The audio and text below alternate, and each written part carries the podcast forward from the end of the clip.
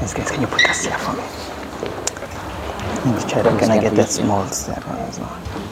Thank you. Thanks, B.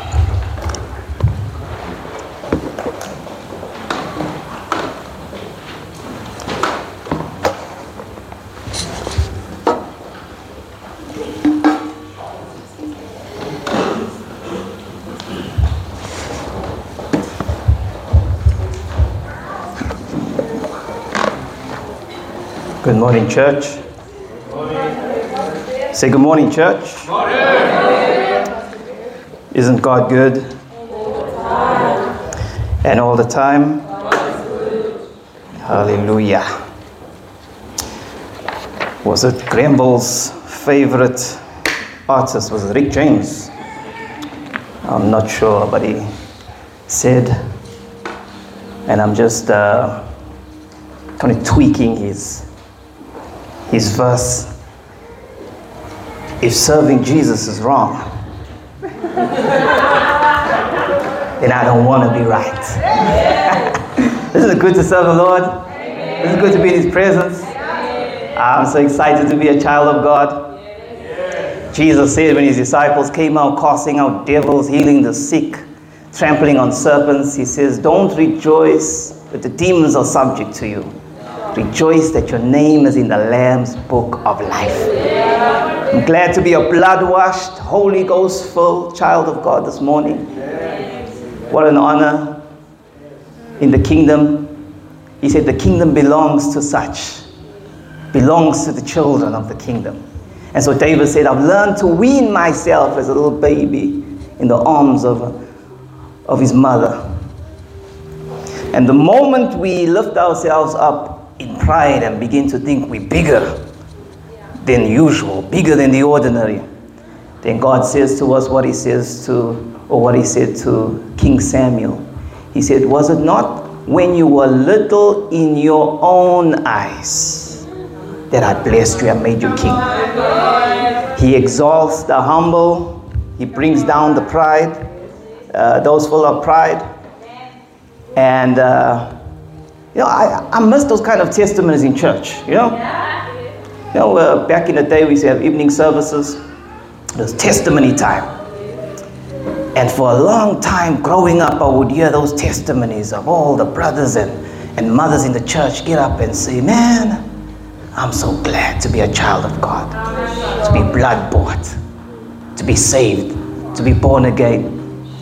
And then some way down the line, you know, with a new age message filtering into the church, we got to hear the testimonies. I just want to thank God for blessing me and promoting me. And nothing wrong with all that.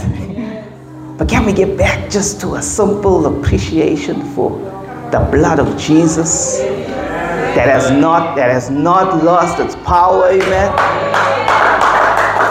He still saves, he still redeems, he still sets free and He can do it for you. Amen. We're not going to waste any more time, family. Uh, I saw a message in our praise and worship groups where he said, Hey, I had to just cut the praise and worship short because Bevin has a 13 page sermon. Can we pray? Father, forgive my wife. Forgive her And I pray, Lord, you bless this time of fellowship we have together. I pray, Lord, out of everything that I said here this morning, I pray two things will happen inside of our hearts. Firstly, Lord, we'll get to understand and we'll get to gain the courage and understand all the implications of drawing the line being faithful servants to a sovereign king.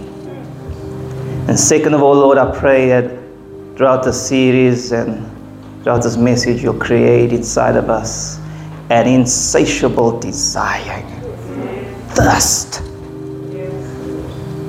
an appetite for the Word of God and the voice of God and the things of God and the Spirit of God and the kingdom of God. You see, blessed are those who hunger and thirst after righteousness, for they shall be filled. You're looking for a hungry generation, a thirsty generation. Let us be that generation. Generation of Jacob who will seek you and say, I will not let you go until you bless me. So, Father, bless this time we have together. Bless your servant as he would dive into the complexities, the book of Daniel. Pray anoint my lips to speak as an oracle, quicken my mind to have the mind of Christ. In the name of Jesus. And everybody says, Amen, amen, amen, and amen. Book of Daniel, chapter 1. We're still in chapter 1. At some stage in my preparation, I'm wondering, are we ever going to leave chapter 1? There's so much in chapter 1. But if you're at Daniel chapter 1, please turn it with me. Please, please turn it with me. Please, I need you to see every verse of Scripture. Every verse of Scripture. Last week we read, um, we read through the entire chapter. And. Uh, a preacher friend of mine said he listened to my sermon. He said, "Hey man, you you bold. Never, seldom heard of a preacher read a whole chapter in church. You know, always trying to sneak you out um, like the building's on fire." But Daniel chapter one, can we stand? Can we stand for the reading of the word? You need to stretch your legs. Some of you, yeah, your bones cracking. The Bible reads as follows: In the third year, from verse one of the reign of Jehoiakim, king of Judah, Nebuchadnezzar, king of Babylon, came to Jerusalem and besieged it.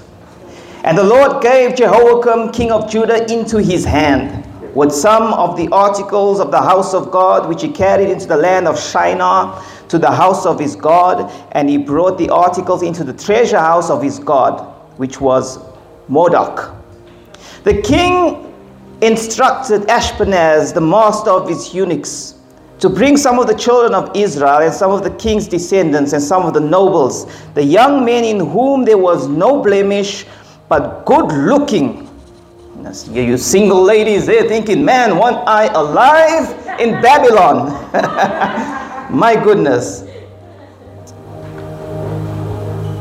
Gifted in all wisdom, possessing knowledge, quick to understand, and had the ability to serve in the king's palace. And whom they might teach the language and literature of the Chaldeans. And the king appointed for them daily provisions of the king's delicacies and of the wine which he drank. And we were sitting at the Doppio Zero yesterday. We were having some breakfast, and I was tempted to order the Babylon Bowl. the Babylon Bowl with all these veggies and stuff. And the Bible goes on to say in verse 5 and three years of training were allocated for them so that at the end of that time they might serve before the king. Now, from among those of the sons of Judah were Daniel, Hananiah, Mishael, and Azariah. You would know them as Shadrach, Meshach, and the, into the bed you go. to them, the chief of the eunuchs gave names. He gave them Daniel, to Daniel the name Belshazzar, to Hananiah, Shadrach, to Mishael, Meshach, and to Azariah, Abednego. But Daniel purposed in his heart. But Daniel purposed in his heart. The term but indicates a contrast, indicates a contradiction in the flow of thought. But Daniel purposed in his heart that he would not defile himself with the portion of the king's delicacies, nor with the wine which he drank. Therefore, he requested of the chief of eunuchs that he might not defile himself. And now God had brought Daniel into the favor and goodwill of the chief and the eunuchs. And the chief of the eunuchs said to Daniel, I fear my lord the king, who has appointed your food and drink. I fear him. For why should he see your faces looking worse than the other young men who are your age? Then you would endanger my head before the king. So Daniel felt him sorry. The Bible says in verse 11 So Daniel said to the steward, whom the chief of the eunuchs had set over Daniel, Hananiah, Mishael, and Azariah, Please test your servants for 10 days. and let them give us vegetables to eat and water to drink. And so the Daniel fast was instituted. Then let our appearances be examined before you, and the appearances of the young men who eat the portion of the king's delicacies as you see fit. So deal with your servants. So he consented with them in this matter and tested them 10 days. At the end of 10 days, their features appeared better and fatter in flesh than all the young men who ate the portion of the king's delicacies. Thus, the steward took away the portion of the delicacies and the wine that they were to drink and gave them vegetables. Amen. God bless us the reading of His word. You may take your seats.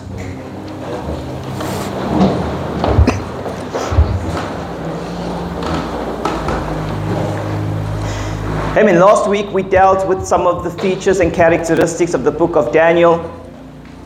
Uh, we went into great length trying to lay a foundation and the historical setting for the occurrence and the reason for why Daniel wrote the book of, of, of Daniel and why he, he penned down this uh, 12 page or 12 chapter uh, book.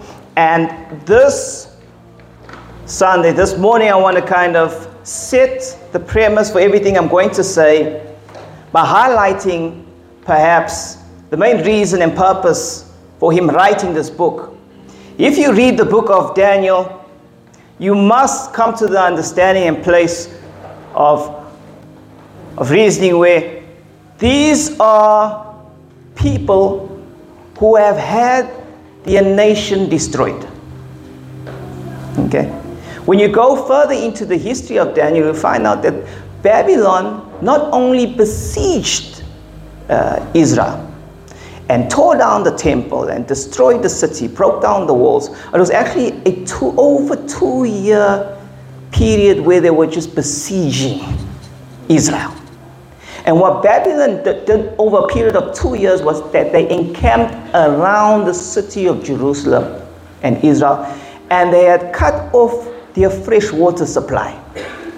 They had cut off all their food supply. They were starving inside their own city walls. So for two years, they, they systematically broke Israel down. And they experienced what you call three periods of deportation, three, three exiles. They took the first batch, and Daniel was part of the first batch, over 3,000 young men.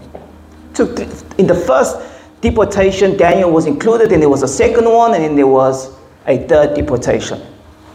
But during this period, they were so despondent and they were so depressed and they had lost all sense of hope that there will ever be a people again and that things will ever be better again. I mean, we here now in South Africa and we complaining about, about load shedding and Eskom, but we will never have it as rough as Daniel, yeah. the children of Israel. So buckle up. and so the reason why he writes this letter firstly, is to encourage them in this time of darkness and hopelessness. And he lets them know that God has a plan for his people. Second reason why he writes this is that he's also in his prophecies revealing his plan for the Gentile world, the nations of the world. And the third key reason as to why he's writing this book is that he's introducing the kingdom motif, the concept of the kingdom of God. Because it wasn't a concept that was stressed and emphasized in previous years to Israel. And so he's introducing the concept of the kingdom of God. And in Daniel chapter 2, verse 44 to 45, uh, Daniel interprets the dream of Nebuchadnezzar and it reveals God's plan to set up the kingdom to set up his kingdom because if you look back over the period of the judges and the history of Israel, they had repeatedly fell into idolatry and they were completely distanced from God. And God says, I'm tired of you. You fail me. I'm going to set up another kingdom. But this kingdom has always been on his heart, always in his plans. And so he says to Nicodemus in Daniel chapter 2, he prophesies in those days of the kings the God of the heavens will set up a kingdom that will never be destroyed. And this kingdom will not be left to another people. It will crush all these kingdoms and bring them to an end, but will itself endure for in, forever. It's a kingdom that's going to endure forever. And he said, Nebuchadnezzar, that stone you saw broke, that was broken off from the mountain without a single hand touching it, it crushed the kingdoms of iron and bronze and fired clay and silver and gold. The great God has told the king that this will happen in the future. The dream is certain and the interpretation is reliable. There's another kingdom coming. That was the promise. And then, as the narrative unfolds in Daniel, we get to chapter 7, which last week we explained is the hinge in the book, it's the centerpiece in the book of Daniel. Of all the prophecies and of all the narratives, this was the agenda of the book of Daniel. Daniel prophesies and says, I was watching in a night vision, and behold, one like the Son of Man coming with the clouds of heaven. He came before the Ancient of Days, and they brought him near before him. Then to him was given dominion and glory and a kingdom. That all the peoples, the nations, and the languages of those would serve him and his dominion is an everlasting dominion which shall not pass away, and his kingdom will be one that shall not be destroyed. This kingdom is not going to consist of one tribe and one tongue and one language. It's going to be a, a biryani bowl of every nation and tongue and tribe. And this kingdom is going to be an everlasting kingdom. And this kingdom is going to be given to one who is called the Son of Man.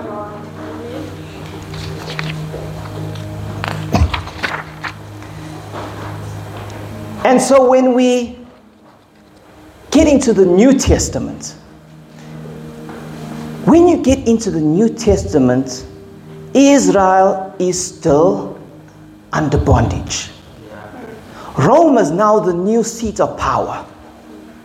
Israel is still not a free people. And Jesus and John the Baptist come onto the scene, and John the Baptist says, Repent, there's a kingdom coming. And then when Jesus comes onto the scene, Jesus says, Repent. There's a kingdom coming, there's a kingdom at hand. And what Israel had long awaited for in the promise of God, Christ now came to inaugurate. And so Jesus comes declaring a kingdom. Mark 1, verse 15, Jesus boldly exclaims, He says, The time is fulfilled. And the kingdom is at hand. The kingdom of God is at hand. Therefore, repent and believe in the gospel. And what he's really saying is that the kingdom of God is in your midst. Luke 17, verse 21 Jesus precisely says this to the Pharisees and the multitudes. He says, The kingdom of God is here, it's in your midst. And why would he make such a bold statement? Because the king is here. The king of the kingdom is here. Amen. A fulfillment of Daniel chapter 7. And so, wherever the king is, the kingdom goes. Goldsworthy stated, and I quote, Jesus embodies the kingdom motif of God's people in God's place, under God's rule. Unquote. The kingdom of God is where Jesus is and where Jesus is king, and where his people follow his rule, and where his people seek his will. And so Jesus told us to anticipate this kingdom. He told us the kingdom is here. And he went about proclaiming the good news of the kingdom of God, Luke chapter 8, verse 1. And he taught us when we pray, we pray, Your kingdom come. And he taught us that in our pursuits of life, Matthew 6, verse 3, he says, Seek ye first the kingdom of God and his righteousness. Amen. And he told us that if you want to enter into this kingdom, you must be born into it. Unless you are born again, you cannot enter into the kingdom of God. And so the Bible says in Colossians 1, verse 13 to 14, He has delivered us from the domain of darkness and has translated us from the kingdom of darkness into the kingdom of His dear Son. Not only did He come declaring the kingdom, but He came to demonstrate the kingdom of God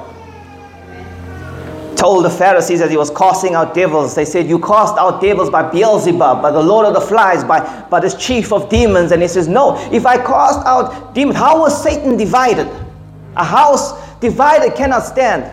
He says, If I cast out demons by the finger of God, know that the by, by the finger of God, know that the kingdom of God is in your midst. God's rule is here. God's king is here. So he demonstrated the kingdom of God by what he taught, by how he loved, by how he performed signs, wonders, and miracles, by how he related to people. He demonstrated the kingdom. And he didn't leave it there. He said, I'm going to deploy the kingdom.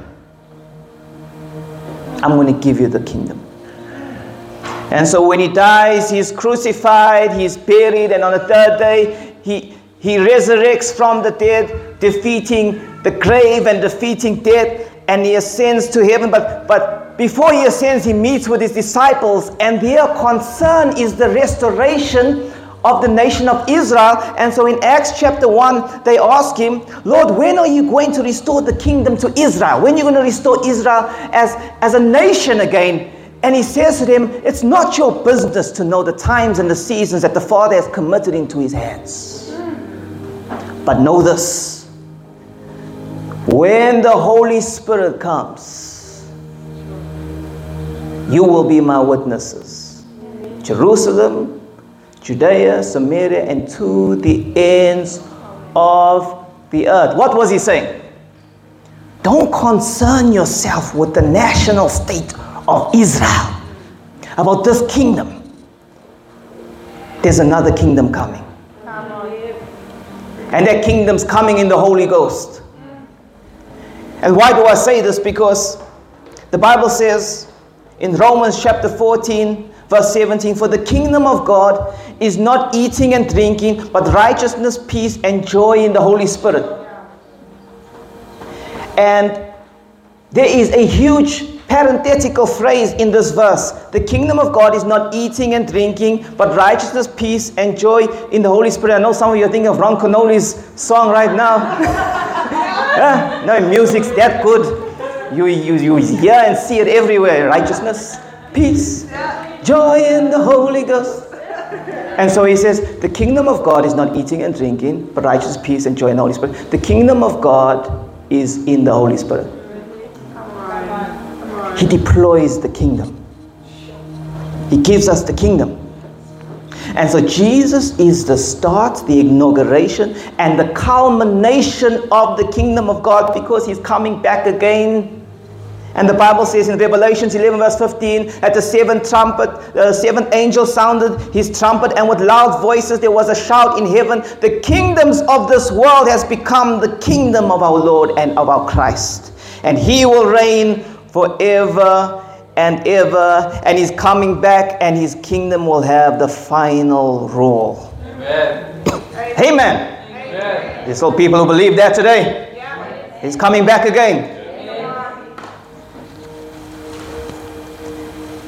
And the last thing I'm going to say to kind of set up everything else I want to say this morning is that the kingdom of God must not be thought of as a subculture. Subcultures exist as in their state they exist under a dominant culture, under mainstream culture. And they are presided over and ruled over by this mainstream culture. There are various types of, of subcultures. There's the criminal subculture in a nation, you know. I think in, in Italy and the States at one time there was the mafia, you know. Yeah, in South Africa we got the Tsotsis. you know, uh, we've got the government. yeah. And you have religious subcultures. Okay, you have religious subcultures. You have uh, religions in, in, in, different nations. In, in South Africa, we have you know the, the, African culture with, with various uh, you know uh, uh, values and, and, systems of thought and systems of behavior, and then you have the political subcultures in countries. But these are, and the list goes on, but these kind of are just subcultures of a predominant culture in a, in a nation that presides. So each subculture has its values and has its norms and its, you know, it has its distinctions from the dominant culture. But the kingdom of God is not a subculture. The kingdom of God is a counterculture that goes against the dominant culture. Countercultures have opposing ideals, opposing values and principles and means of power. And Jesus was right when he stood before the Roman government and said, My kingdom is not of this world. Had it been of this world, I would have tens and thousands of legions right here and now. But my kingdom doesn't operate like your kingdom. It's a different kind of culture, different system of belief, a different kind of power. And so when he prays in the garden in John chapter 17, he prays for his disciples and he says, Lord, I pray that you don't take them out of this world, don't take them out of this culture. Keep them here. They're not of this world. Just as I am not of this world. Sanctify them by your truth. Your word is truth. As you sent me into the world, I've sent them into the world. God has created a kingdom, and Satan has created a counterfeit kingdom. And that kingdom is the harlot Babylon.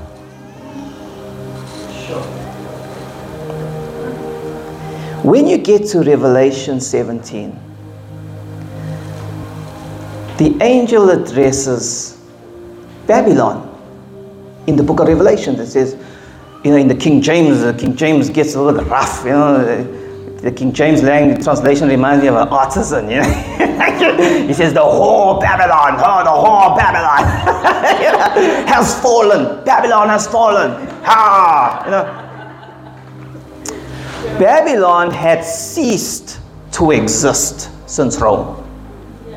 Ceased. Scholars speculate that there may have been a little village called Babylon. But Babylon was non existent when John wrote that. Non existent. What's even more shocking is that in First Peter, Peter's writing his, his epistle in code because the saints are being persecuted. And he opens up and he addresses to the saints that have been scattered in the five corners of Asia Minor, and he says to the exiles of Asia Minor. He's identifying the believers as exiles because persecution has broken out. And then in, in chapter 5, verse 13, he says, She who is in Babylon greets you. He speaks in code for the church. She who is in Babylon greets you.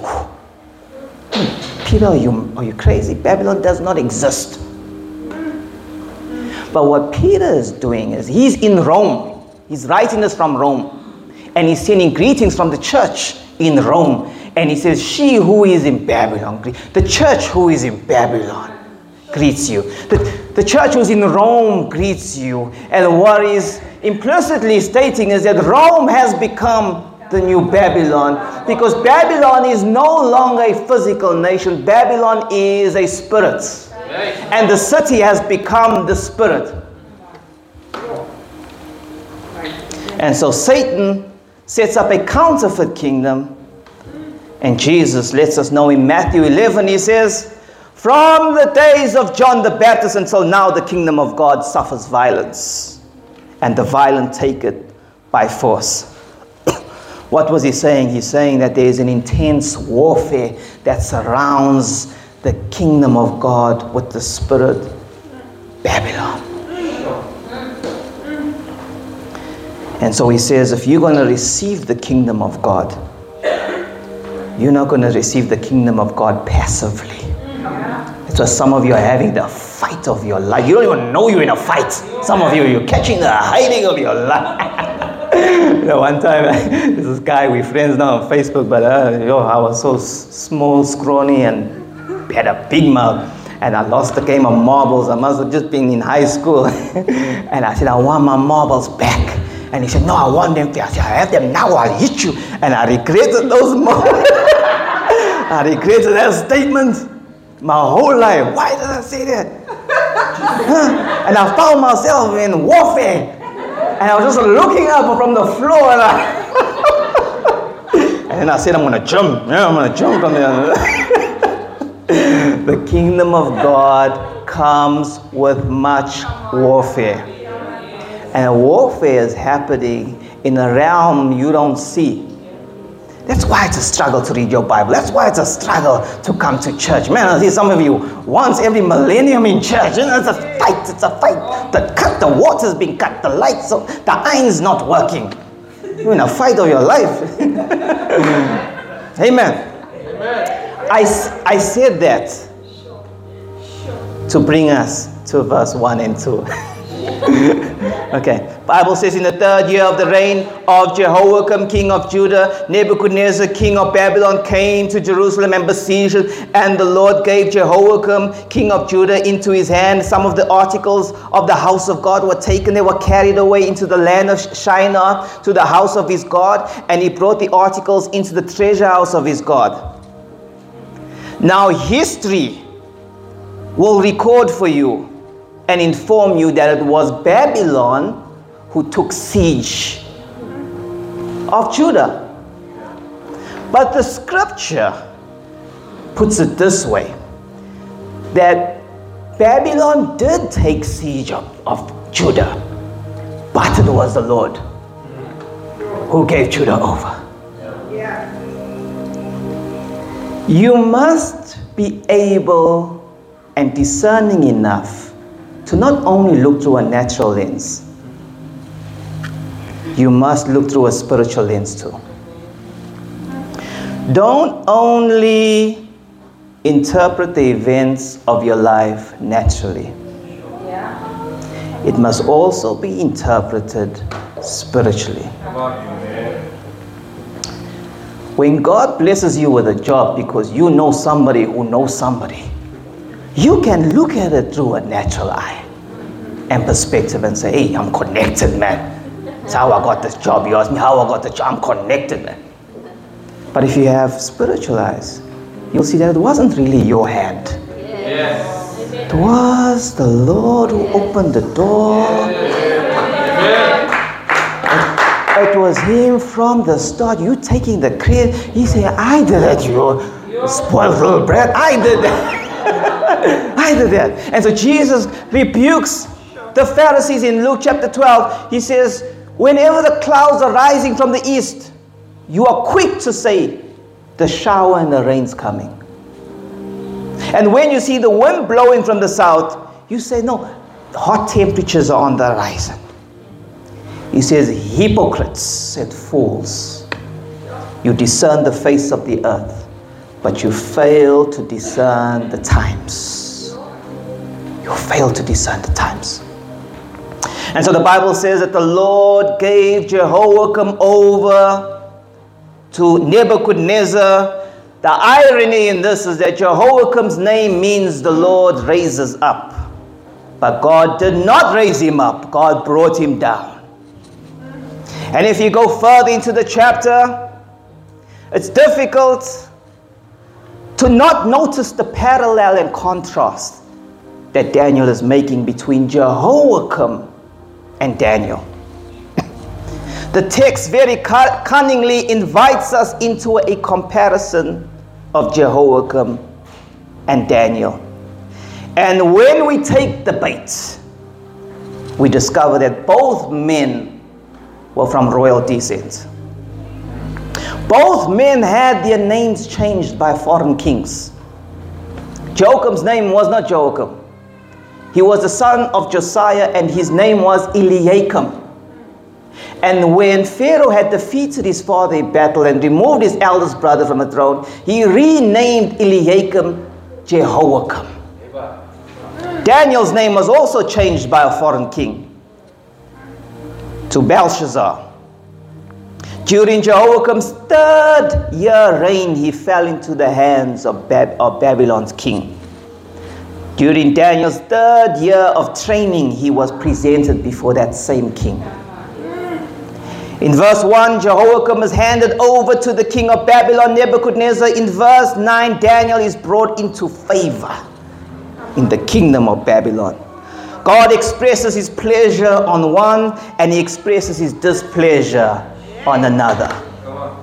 And in verse 2, the Bible says that some of the artifacts of the house of God was carried into the land of Shinar, the house of his God, and brought he brought all these treasures into the treasure house of his God. And there's a significance in the statement. Daniel is not giving us an insignificant detail, he's giving us a cue for a narrative in chapter 5 that he'll go into detail about. But this is not the first time an artifact was carried away from the temple of God. In 1 Samuel chapter 2, the Israelites took the Ark of the Covenant into the battle with the Philistines, and the Ark of the Covenant was captured, and Israel was defeated, and Eli's daughter was, bearing child, and she gave birth, and because the glory of the Lord was taken away, she named the child Ichabod. The glory of the Lord has departed. And in a symbolic and emblematic sense, Daniel tells us that the articles are carried from, from the temple of Solomon into the treasure house of, of Babylon's king. He's also telling us that in a similar sense, in a symbolic sense, these Hebrew boys were also carried off into the courts of the king. But these boys would prove to be vessels of honor sanctified and meet for the master's use, prepared and furnished for every good work. Daniel makes a passing reference to these artifacts to give us a cue to an early warning of a narrative that will follow in chapter 5, where God would judge Nebuchadnezzar's son Belshazzar for his blasphemous feast when he brought all the prostitutes and there was just debauchery and drinking and, and drunkenness and they take the vessels these artifacts and they use them for drinks and wine and then god judges belshazzar and an inscription for the second time in the history of the world god writes something on the wall. He first wrote on tablets now he inscribed something on the wall and it's read as follow mene mene tekel upharsin and so belshazzar called for a wise man who could interpret and no one could except daniel so Daniel comes and interprets the writing on the wall and he says it means that Belshazzar, God has numbered your days and brought an end to it. He's weighed you and has found you wanting. Your kingdom will be divided and given to the Medes and the Persians. And so it happened. The capturing of the temple artifacts was not a strange practice in the warfare of nations. It was an ancient practice of war that when a nation captured your artifacts, they were making a simple declaration that our gods are greater than your gods. So when Babylon and King Nebuchadnezzar captured the artifacts from the, from the temple of God, he was making a dramatic declaration that our God, my God, is greater than the God of the Hebrews, greater than the God of Abraham, Isaac, and Jacob. Oh, but he would soon find out that God would not take that bold, brazen declaration lightly. He would vindicate himself like he would do every single time, like he did in the land of Egypt. He would vindicate himself. And he was going to do it in a conspicuous way, in a noticeable way. He would take four Hebrew boys captives and use them to vindicate his name. And he would let this king, this Gentile king, know that there's no power given to any king on earth except it comes from him. And so in verse 3, Bible tells us that the king appointed and commanded Ashpenaz, who was the chief of eunuchs, to bring some of the people of Israel, the royal family. They must be young men, they must have youth on their side, they must be from the a noble descent from a royal family. They must be without blemish. They must be good looking, skillful in wisdom, endowed with knowledge and understanding, and competent, and have the ability to serve so that we could train him for three years in the language and literature of the Chaldeans. And what I want you to see here this morning, from the onset, that the, these verses are detailing for us Babylon's system of indoctrination. this is how Babylon indoctrinated and reprogrammed their exiles. Yeah. The funny thing is, is that these tactics are still used today. Yeah. They just recycled, repackaged, and redeployed. So the first thing Babylon does is that Babylon assimilates the best and ostracizes the weak. Yeah. he said, Bring me the good looking, the intelligence, those from royal decent, those who are resourceful or skilled, those who are competent. That's the first way a dominant culture imposes itself on another. Yeah takes a weaker culture and, and just discards the weak and feeble. And it assimilates those who are considered valuable and strong. Give me those who have potential and promise of future. This was strategic. Why did Babylon treat these boys so well? I mean, you get to drink what the king's drinking, you get to eat what the king's drinking, you get to live amongst the king's court. You, you're now royalty, you're given position and rank in the courts of, of Babylon. Why would Babylon give power to the exiles? Because it was strategic. What do people with power want? What do people who have power want? They want more power. and when one power doesn't crush another power, it seeks to patronize it. It seeks to exploit it. And so these Jews are recruited. These Jews came from a place of being resourceful, having influence, having good interpersonal skills, good looks. They show promise for future leadership. What was Babylon's tactic? Let's wine and dine them. Let's recruit and convert. You still see this operating today. You see the spirit of Babylon operating today. You know, every now and again you see, oh, my goodness, what is, what is Trump doing with Kanye West? Yeah? What is Ramaphosa doing in the village? Smiling with the, with the influential in the village. Yeah? What does a pop icon have to do with politics? Yeah?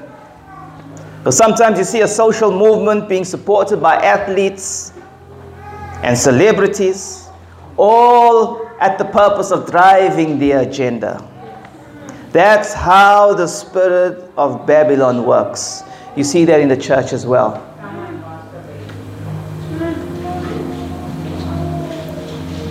What was the second step in Babylon's system of programming? Emasculate the men. Daniel reported to Ashpenaz Ashpenaz was the chief of eunuchs. One plus one equals two. Daniel was a eunuch. That fulfilled the prophecies in Isaiah chapter 39 and 2 Kings chapter 10, where God says, I will bring judgment to my house, and some of your own sons will come from you and from your and your king shall be taken away, and they shall be made eunuchs in the palace of Babylon. So they would take these young men, it was an ancient practice of Babylon, they would take these young men and they would emasculate them they will castrate them. To just take away everything. just, just like that. Just, you know, like, I suppose that's why David Daniel said, You can throw me to the lions den. I don't care, you've done the worst. and just, oh, my word, every man's worst nightmare. Emasculated the men.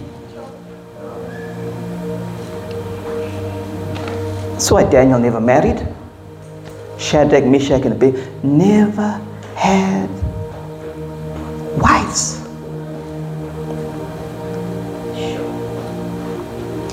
Why would Babylon castrate the men? Because by emasculating the men, you'd make them weak. They'd be able to focus on the affairs of the kingdom without distraction. Because woman can be distracted. they come with so much drama, you know. So by castrating these men, making them impotent, making them weak, he take away their power and give them the ability to focus and concentrate on the needs of the kingdom of Babylon. And they would literally prevent them from perpetuating their line and they will prevent them from mixing and inbreeding with the Chaldeans.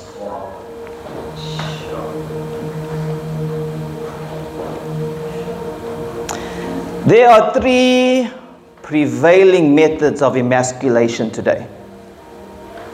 Some of you men are shocked. How does the spirit of Babylon emasculate our men today? Through pornography, through abortion, and through the deconstruction of gender. It's a tactic, pornography is a tactic to keep men chained to indulgence yeah. and chained and weakened by pleasure.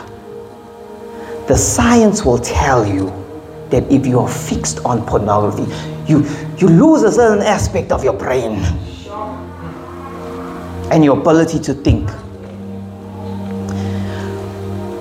By making pornography accessible and easily accessible on your phone anywhere. You know, before you could hide a mattress under your bed, you had to put coats on your phone. But and by making abortion easily accessible, you are removing the very things that make men strong. What make men strong? Delayed gratification. Relational investment. They invest in, in relationship. And they have a responsibility to society. So when, when you make these issues and, and these strongholds accessible, you weaken men because they don't want to commit. They don't want to invest in relationship. They don't want to be responsible. They know that, oh, if there is an oopsie, just go off to the abortion center. High accessibility of porn and the low cost of abortion simply means, in a nutshell, high pleasure minus the low cost of responsibility. And the spirit of Babylon pushes the cultural diet of pornography and abortion for the purpose of disfiguring the design of man, distorting the image of God.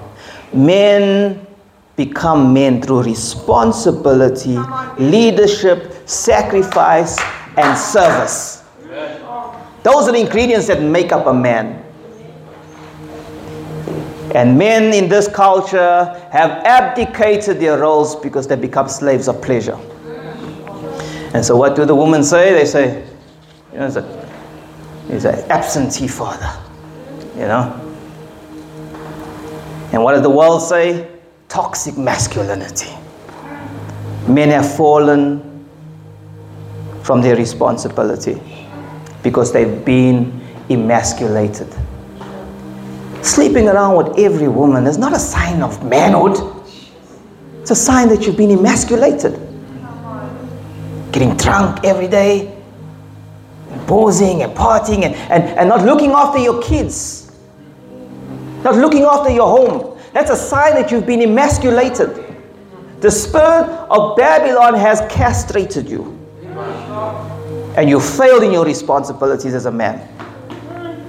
And what does the culture of today drive and push?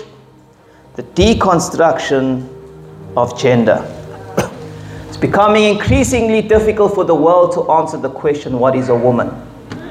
Because men are menstruating and having periods. Men are, I saw a picture, was some Missy pregnant and a come on, man. Let's not do this. Because when, when you die, when you and when you're buried, and, and, and some archaeologist finds your bones, they're going to see this was a man, or this was a woman. They're not going to say this was a trans breed or you know transgender. They're going to say this was a it or cat. People are identifying as cats and animals. That we are seeing a war on sexuality like never before. And it is your responsibility as a man in your home to protect your family, protect your kids. Transgenderism serves and aims at misconstruing God's design. It's a dangerous delusion that's seeking to swing the culture. We are in the middle of war. Arm your kids. Where the church has failed in this area and please nobody stone me when I walk out this door. The Roman Catholic Church. Okay, please don't misquote me. I'm give the whole context of the message. The Roman Catholic Church, if you're Roman Catholic, please take no offense. But the Roman Catholic Church has been the main driver for the spirit of Babylon in emasculating the men the priests have been forbidden to marry. And so as a result, we see them fondling little boys. When you see pictures of their angels and their artwork, the, the angels look like babies with fat stomachs. Like little cute babies. That's not a picture of an angel. An angel is a warrior like figure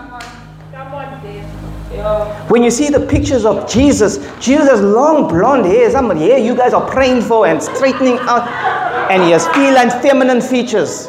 You see him with soft lips and, and, and cute fingernails. That's not the picture of Jesus.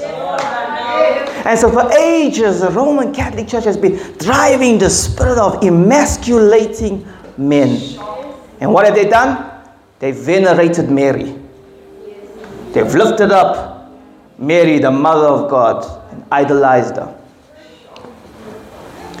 And we've emasculated men through the ages. That's why, as a result, as a spin off, after all those centuries, we call a prayer meeting or we call uh, a, count of women in the church, and we only have women in the church. Like, do my count here. There'll be more women, well, women will outnumber the men. The men are off there at Old Trafford, fixing cars or riding motorbikes. Sorry, I couldn't.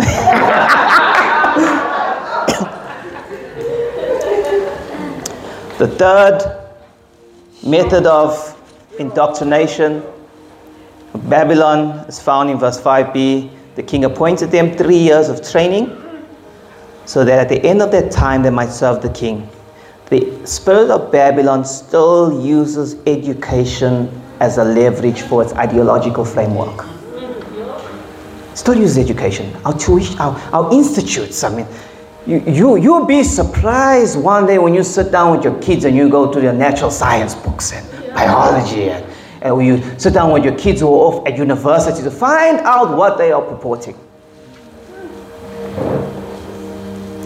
What the spirit of this age is trying to do is disengage the believer from the word of God, from the truth.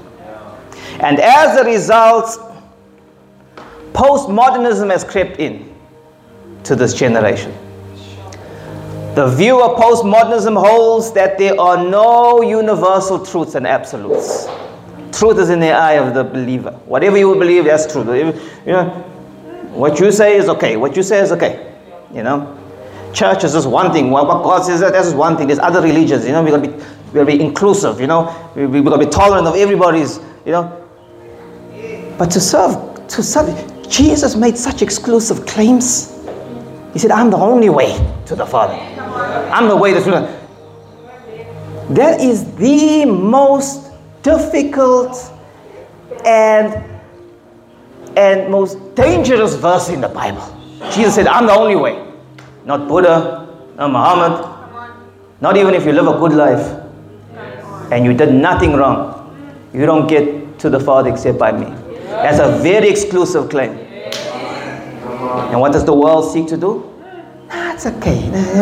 He lived, lived like an animal the whole life. We say, rest in peace. You with the angels now. You've grown your wings. No, no, no. Jesus was very precise about the way. Very precise. He said, that's the way. That's the way. That's the only way. There's no other alternatives. Okay, let me hurry along. And tolerance has, sli- has slipped in. All truth now claims to be equal. The irony about tolerance is that this culture of tolerance is very intolerant of Christians. Yes. oh, yes. oh, very intolerant of Christians. Very intolerant. The last way that Babylon indoctrinates its exiles is found in verse 6 and 7. Among these were Daniel, Hananiah, Mishael, Azariah from the tribe of Judah, and the chief of eunuchs gave them names. Daniel called Belshazzar, Hananiah called Shadrach, Mishael called uh, Meshach, Azariah uh, was called Abednego. The names of the Hebrew boys were changed. Daniel, his name means God is my judge. It's Hebrew. His name was changed to Belshazzar, which means Baal will protect. The false god Baal will protect. Shadrach, Shadrach's name, who was Mishael, was changed to Shadrach, which means inspired by Aku. Aku was another false god. Meshach, the name Meshach means belonging to Aku. And Abednego means servant of Nebu. So they were given heathen, idolatrous, blasphemous names in an attempt to disengage them from their identities and to disengage them from their past. Why did Babylon do this? Because Babylon understands that there's power in language, there's power in words. And if you can formulate a new language and aggressively punish those who don't comply with the new language, you can disconnect people from their identities. We see this happening at a tremendous rate in the West and it's filtering its way into South Africa. We've been doing this for a long time, even in the church. We don't call sin sin anymore. We rename it. You know? When someone's fornicating, we say they're cohabiting. When people are late, they say, no, no, no, you're not late, you're just at a rescheduled time.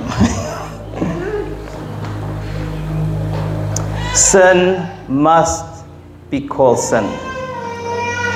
There's a warning in Isaiah 5, verse 20.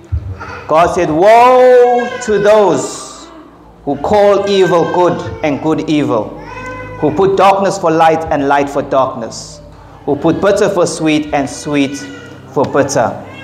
The Bible says in verse 8, but Daniel resolved not to defile himself with the king's food.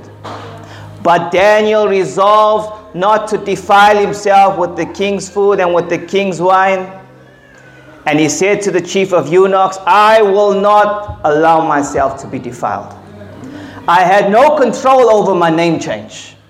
I had no control over being in the University of Babylon. I had no control over these things, but, but he saw an opportunity to draw a line.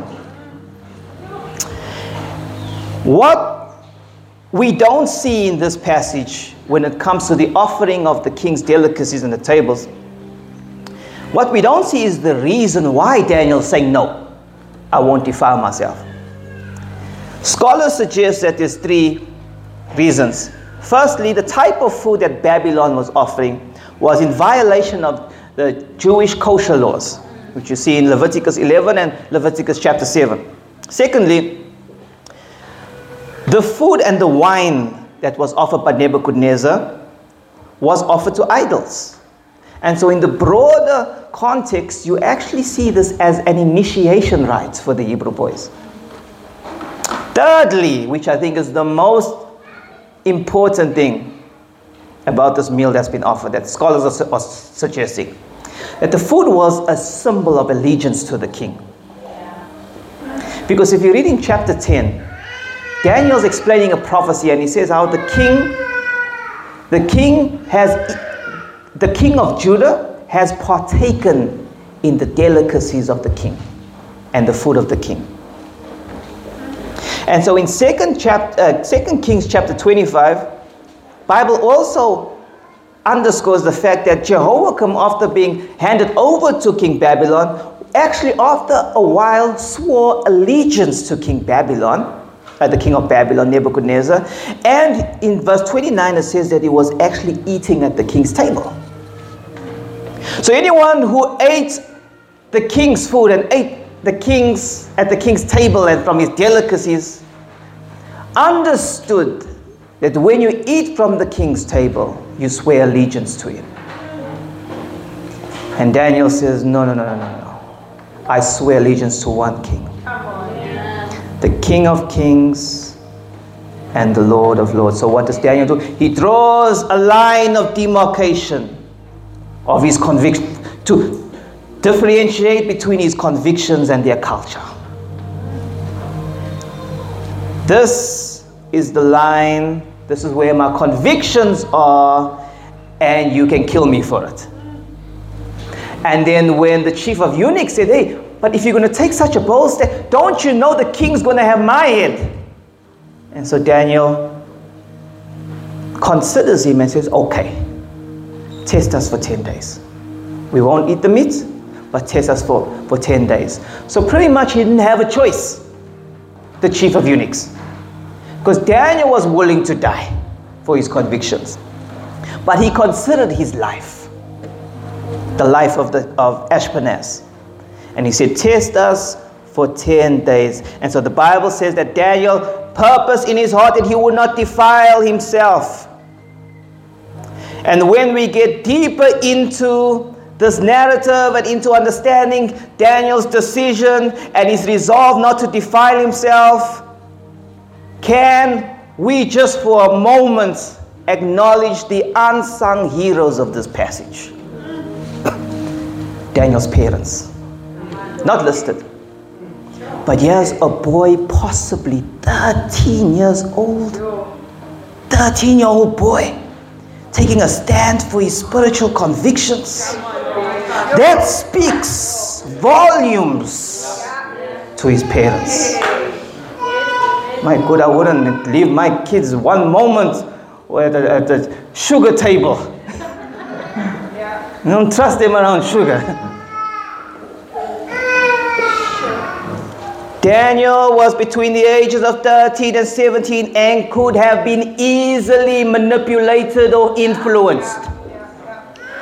He was sent into exile because the entire nation of, of Judah was wicked. They have forsaken God, they've forsaken their morals, and here's still a family who groomed a little boy in the midst and middle of wickedness. This was a God fearing home that taught Daniel the scriptures. And it's apparent to see from his convictions that he grew up in a God fearing home. Train up a child in the way they should go. And when he's old, he won't depart from it. Proverbs 22, verse 6. Teach your children the scriptures. Don't abdicate that responsibility to the children's ministry. I know you're doing a good job. I know you send your children off to Christian schools. But ensure that you teach them about God, that you teach them about the Trinity, that you teach them about Mary, that you not just teach them, you give them a biblical worldview. You shape their perspectives and outlook of life. You say, baby God, that, that didn't just happen because of ABC. This happened because God allowed this to happen. You impart to them a biblical worldview because when the tide of Babylon comes against them, they need to be able to draw the line. What have we, what have we done? We've left them with a cell phone on TikTok. We've left them to social media. And we failed to teach them a biblical worldview. Teach them to forgive.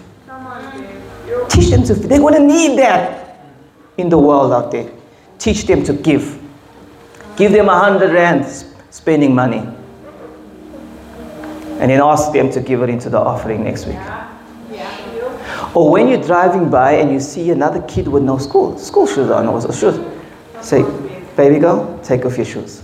But why, why daddy? This is my favorite sneakers. Take them off, there's someone in need. Teach them practically and decisively how to teach them the principles of God's word. A minister asked a group of children in Sunday school once, Why do you love God? and he got a variety of answers. But the one he liked the most was from a boy who said, I guess it runs in the family. Come. Come to church as a family. Serve God as a family. This promise is to you and your household. Daniel's decision was made in advance. He purposed in his heart.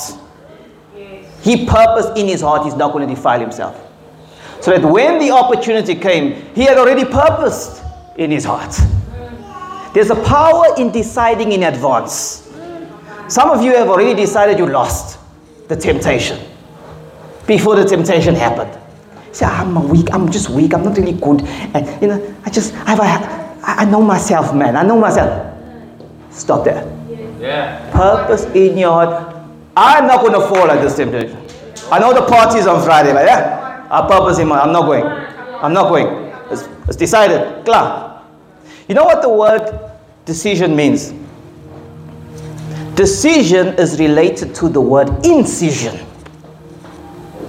Incision means to cut into something. Decision means to cut away from something. So whenever you make a decision, a decision, I'm saying decision. Whenever you make a decision, you are separating yourself from all other alternatives. There's only one option for you. And the reason why many of us stumble into temptation and stumble into sin is because we have not decided in our heart beforehand. This is who I am. This is what I stand for. This is where I draw the line. Daniel's faithfulness and he stance in chapter 1 with the king's food prepared him for the lion's den because he made a bigger stand there. There's something when you get to chatting about El Rico at the refreshments table. There's something in gym, a concept called progressive overload. You know, you don't just jump, man. You just get into the gym and you're pushing yeah 100 kg deadlifts and and bench press. No, you kill yourself. You, you, you don't lift with pride and ego. You don't lift you. You start off with a 5 kg dumbbell. The 5 kg. Am I right, Sancha? Am I right, Remy? You start off with a 5 kg. Okay? And once you build up strength on the 5 kg, you don't jump to the 10 kg. Why do you think in my gym, if you see my social media stuff, we have fractional weights. We have a 2.5 kg, we have a 5 kg. We don't jump 10 in tens. Oh, you'll die in tens. you go from 5 kg, 7.5, yeah, 12 kg, 12.5, 15 kg, progressive overload. And that's how you build strength. That Daniel, he started at the king's table. He said no. And when they said, we throw you in the lion's den, He says, I pulled up the resistance. You can throw me there. You can throw me to the line. Now, some of you are failing and stumbling over the small tests. And then when the big test comes, you have no resistant power. You can't flex the 20 kg because you've stumbled at the 5. You wouldn't even pick up the 5 kg. God rebuked the children of Israel, Jeremiah 12. I'm going to wrap this up very quickly. He said, If you have run with footmen and they have wearied you, how are you going to contend with horses? If in the land of peace where you trusted, you were wearied, what will you do when you come to the swelling of the Jordan? Daniel drew the line in the sand, demarcating line, made his convictions clear without throwing a scene. He protested without toy toying. you don't see uh, all the fireworks. He was able to disagree in a hostile environment without the dramatics. Oh, come on, husbands, you should be saying amen. All your husbands yeah. We can have a disagreement without you throwing a plate. Yeah? I'm speaking in meta- metaphors now, okay? In figurative language, okay? And sometimes when you express your, your, your convictions, you don't need to be theatrical about it. You say, no, this is my stance, I'm sorry. Okay, if, if, if, let's just see how this works out. Let's negotiate, but I'm not moving from this line. Now, when, when your methodology and your, your attitude is wrong, it just, everything just goes south from there. And you say, no, no, no, this is my convictions. You all going to hell. You all going to hell. no. Do it in the spirit of courtesy and love. Daniel's courage and convictions inspired his friends. Who's taking the lead in their conversation with the chief of you? It's Daniel. But Shadrach, Meshach, and Abednego are numbered with him, and they all refusing. But Daniel's taking a bold step, and he's saying, "No, no, no we're not going to do this." He's speaking for all of them. Your convictions and your courage will always inspire others. There's a leadership TED talk around that. Daniel's convictions were also translated into courage. Courage is the key to great leadership. Sometimes the challenge we have is that our convictions never translate into courage. We leave them there.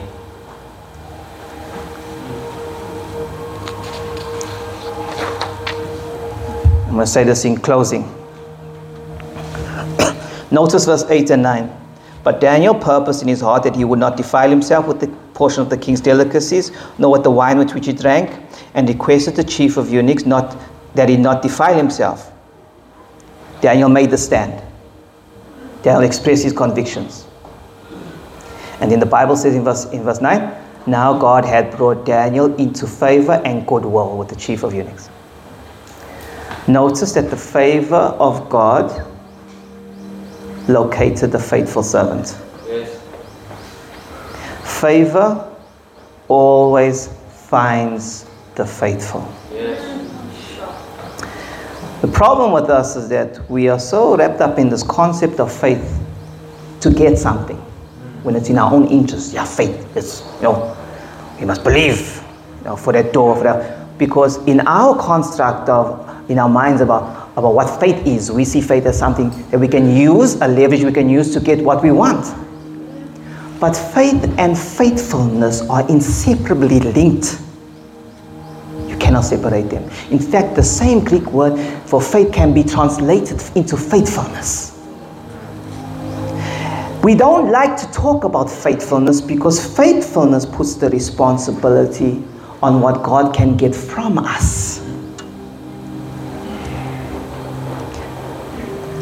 Faith and faithfulness are not two separate ideas, they belong together. Faith is attached to faithfulness. Faith is the belief and assurance of God's word and all that He has done. Faithfulness is living in agreement with that truth. Daniel drew the line.